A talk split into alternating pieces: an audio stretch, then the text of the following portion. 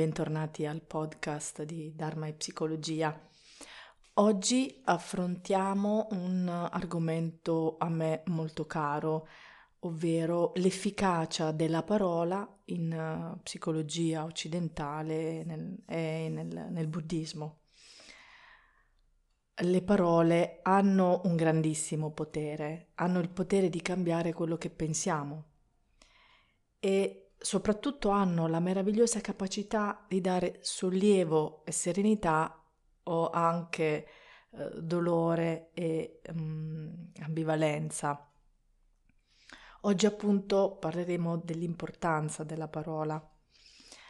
In psicologia le funzioni del linguaggio sono quattro. C'è la funzione espressiva, che è un mezzo che segnala gli stati d'animo e quindi li, li poi li condivide le intenzioni all'altro, all'ascoltatore. Poi c'è la funzione evocativa che serve ad influenzare il ricevente. Pensiamo ad esempio al pianto del neonato, ecco quello è un, è un linguaggio evocativo. L'altra funzione è quella rappresentativa, che è un mezzo di comunicazione del pensiero astratto, che serve ad informare su eventi lontani, sia nel tempo che nello spazio. E poi c'è l'ultimo, la funzione intraindividuale, che è quella che serve per pensare meglio, per controllare il comportamento, per avere un libero scambio di informazioni. In psicologia la parola è fondamentale e adesso vi spiegherò il perché scendendo nei dettagli. Um, lo psicoanalista Lacan è stato il primo a collegare proprio la psicoanalisi al linguaggio ed uno dei suoi celebri aforismi che eh, spiegano appunto questa, questo collegamento è l'inconscio è strutturato come un linguaggio.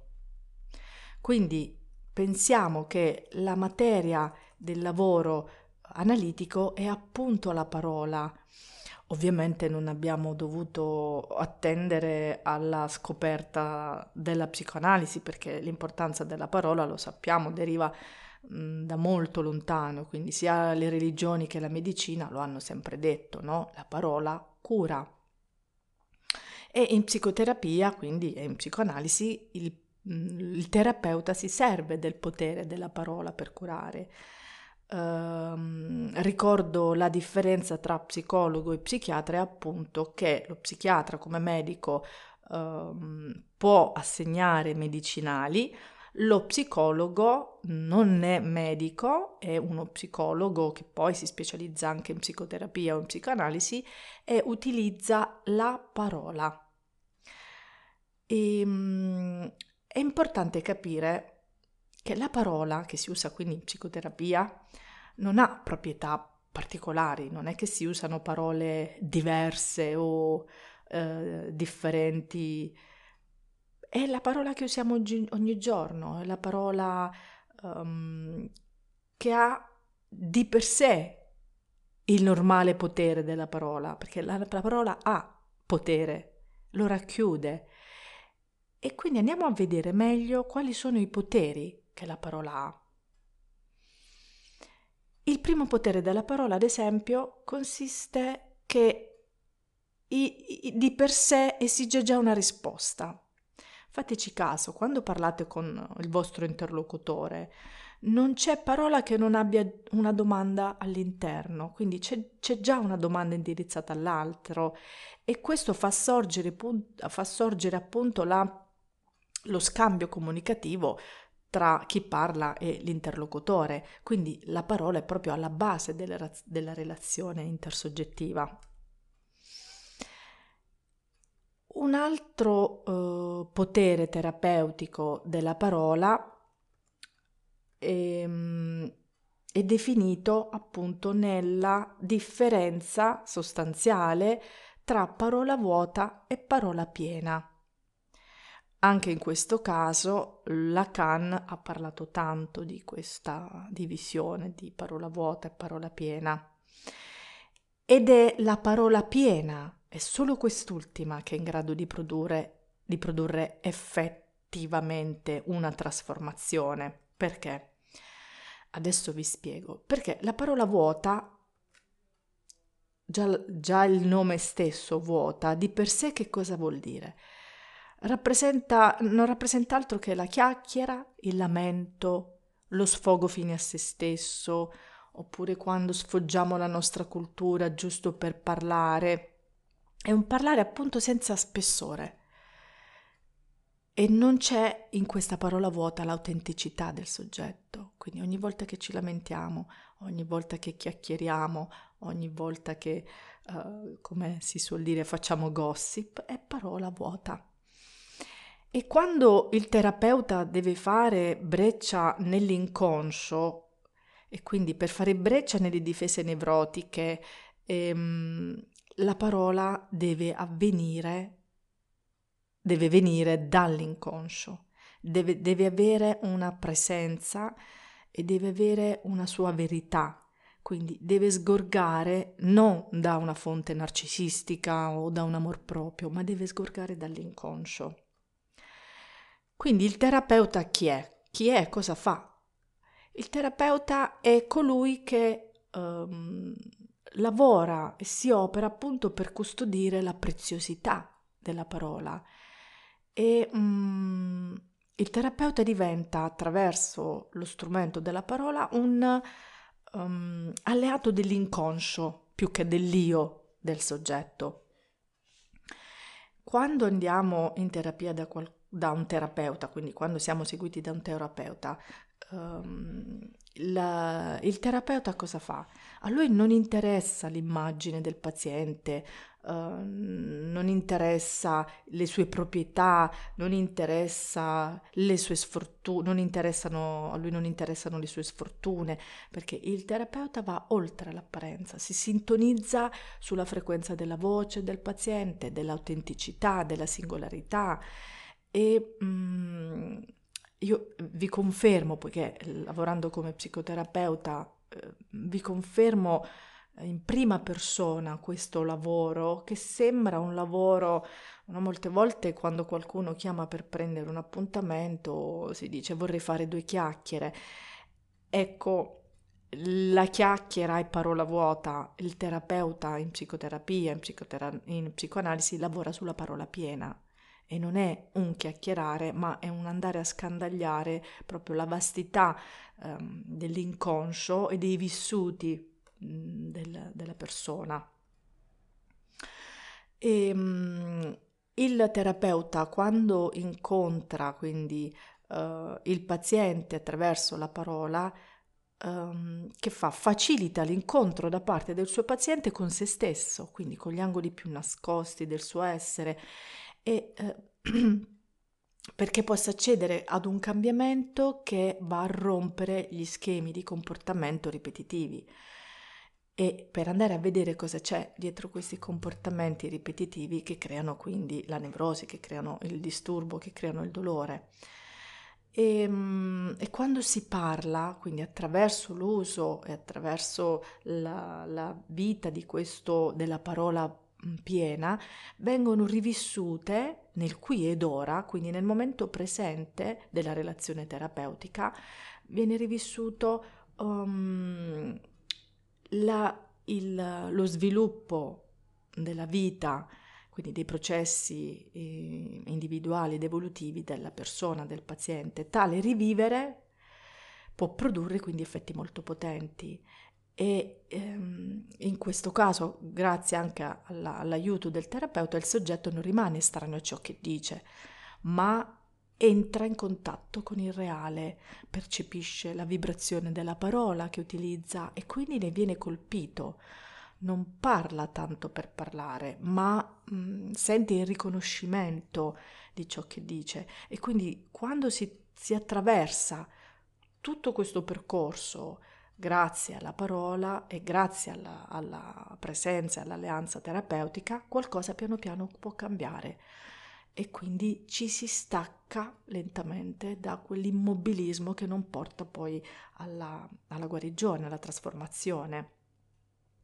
Perché le guarigioni non, ha, non, ha, non arrivano rapidamente? Che è la richiesta un po' uh, che tutti fanno quando iniziano un percorso, quanto tempo ci vuole. Perché l'inconscio è, si apre e si chiude in un modo molto delicato, è come un battito di cuore e, e quindi um, i cambiamenti profondi e duraturi non possono avvenire uh, ad alta velocità, non sarebbero reali. E quindi con la pazienza, con la perseveranza, con la presenza nella, nella parola piena, nella verità di se stessi, le problematiche che affliggono la persona, il paziente che va dal terapeuta vengono piano piano ridotte e quello che aumenta è la capacità di fare conti con ciò che è restato immodificabile, che potrebbe anche rimanere immodificabile, andando poi a muoversi da un altro punto di vista. Questo è un po' in generale il discorso eh, che si affronta nella psicologia occidentale, è il, para- il parallelismo che um, vorrei fare con il buddismo e appunto andare a riprendere Uh, secondo la psicologia buddista, la, l'importanza dell'uso della parola. E andremo a vedere come in realtà sono solo due modi diversi di descriverlo e di parlarne, ma hanno um, molto in comune. Um, secondo il buddismo, ad esempio, l'unica via per liberarsi dalla sofferenza e raggiungere quindi la felicità o la salute, in termini psicologici, la salute mentale, sussiste nel comprendere la vera natura della realtà, cioè che tutto è vacuo. Ho parlato un po' della vacuità nel primo podcast. E vacuità è il vuoto in, di esistenza intrinseca. E la comprensione di tutto ciò, secondo il buddismo, è possibile attraverso l'ottuplice sentiero, quindi un sentiero di otto passi che consente di raggiungere lo stato del Buddha, quindi uno stato illuminato. L'ottuplice sentiero ci libera dai nostri cinque veleni mentali in cui si radica ogni forma di male e di dolore. I cinque veleni mentali sono l'odio, l'attaccamento, l'invidia, l'orgoglio e il dubbio e se ci riflettete un po' sono mh, mm, quelle, ehm, le possiamo chiamare anche emozioni che spesso proviamo no? nella, nella, vita quotidiana, molte volte in terapia ci si ritrova appunto a parlare di quanto eh, l'odio, l'attaccamento, l'invidia, l'orgoglio, il dubbio provocano sofferenza in ognuno di noi. Nell'utopice sentiero sono otto le dimensioni che eh, portano quindi e che compongono il sentiero. Sono retta visione, retta risoluzione o pensiero, retta parola, retta azione, retto mezzo di sussistenza o sostentamento, retto sforzo, retta consapevolezza o presenza mentale e retta concentrazione. Oggi mi soffermo sulla retta parola, visto che il discorso è appunto l'efficacia della parola. L'ottuplice sentiero che cos'è? È la pratica che un buddista deve seguire per accumulare energia positiva. E questa energia positiva che fa? Permette alla saggezza um, di rafforzarsi, di realizzarsi, quindi di raggiungere il pieno delle nostre potenzialità e contemporaneamente aiuta a bruciare l'energia karmica negativa um, e quindi quegli aspetti che non sono validi nel proprio continuo mentale. L'ottuplice sentiero è veramente un, è un vero e proprio training mentale e in questo caso la retta parola è appunto l'argomento di oggi. Quindi scendendo più nel dettaglio, che cos'è la retta parola secondo il buddismo? È um, quando ci asteniamo dal mentire e quindi usiamo una retta parola quando non lo facciamo, quando non mentiamo, quando non calunniamo, quando non parliamo aspramente di cose futili. Questa è la retta parola. E l'uso deviante della, parado- della parola produce un karma negativo e quindi rilascia come delle scorie, uh, scorie energetiche, scorie psicologiche che contribuiscono ad oscurare la nostra mente. Secondo il concetto che dietro una parola malevola vi è un pensiero negativo, è appunto questo. Ehm, perché questo poi porta ad un atteggiamento morale, mentale scorretto, originato appunto da un difetto mentale. Concentrandoci sulla retta parola, vediamo che ci sono quattro tipi. Ed è molto interessante andare a vedere come appunto il buddismo riesce a, a spiegare eh, nei minimi dettagli ciò che la nostra mente e ciò che la nostra um, il, il nostro vivere quasi in automatico fa senza rendercene conto e ci riporta proprio su questa retta via. Allora, i quattro tipi di retta parola sono astensione dalla parola falsa, astensione da parola divisiva, astensione da parola aspra e astensione da parola oziosa. Adesso li andiamo a vedere così abbiamo ancora um, abbiamo più chiaramente um, abbiamo più chiaro il discorso. Astensione da parola falsa. È importante evitare la falsa parola. Dicendo la verità si diventa devoti. Nel momento in cui io parlo e dico la verità, io divento devoto della verità e di conseguenza divento anche meritevole di fiducia perché non traggo le persone in inganno, quindi di conseguenza anche le persone um, sperimentano la mia verità e considerano la mia presenza, la mia amicizia, la relazione con me in un modo positivo. Il Buddha descrive l'astensione della parola falsa in questo modo.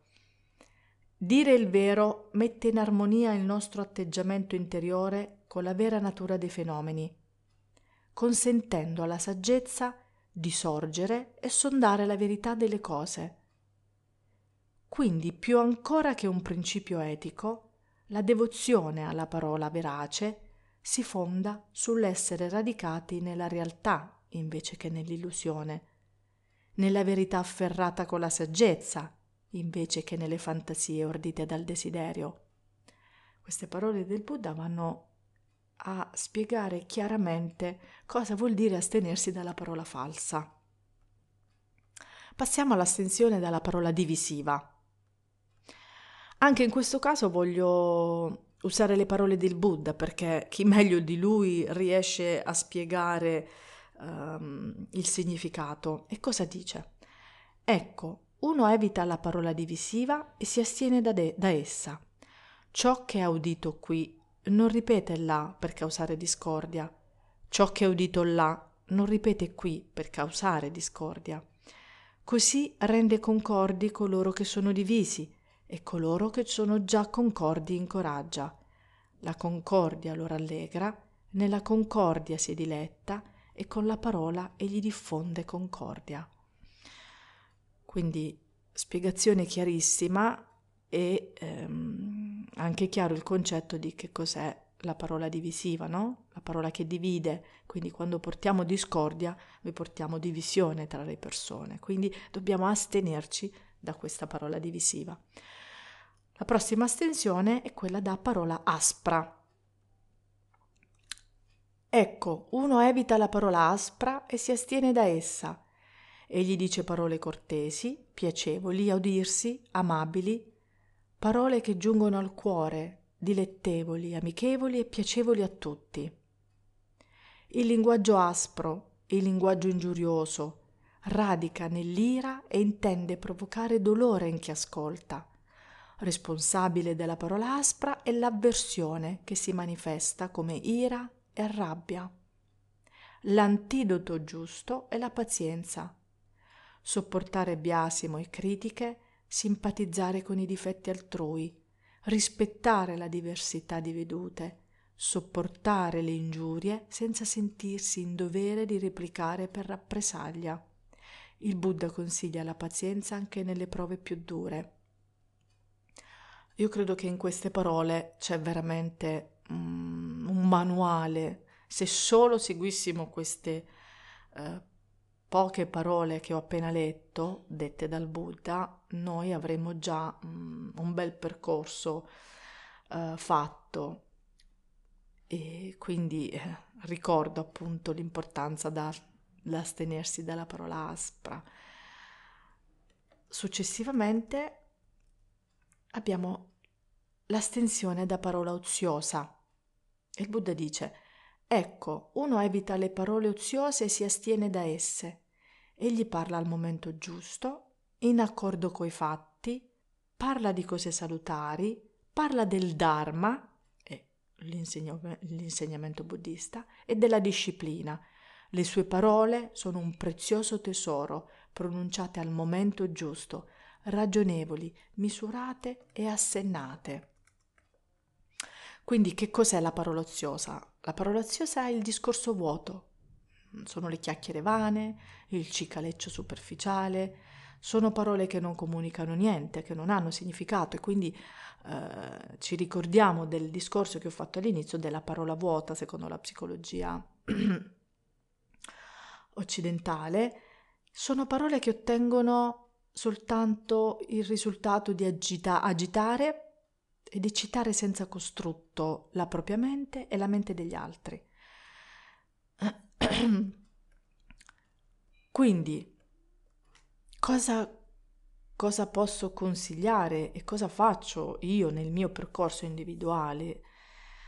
Quello che vi consiglio è di provare ad osservare le parole che usate, le parole che pensate e che poi comunicate all'altro e, um, iniziate a dare anche maggiore consapevolezza alla potenza della vostra parola e quindi a tutta la potenza che uh, portate quando comunicate agli altri qualcosa.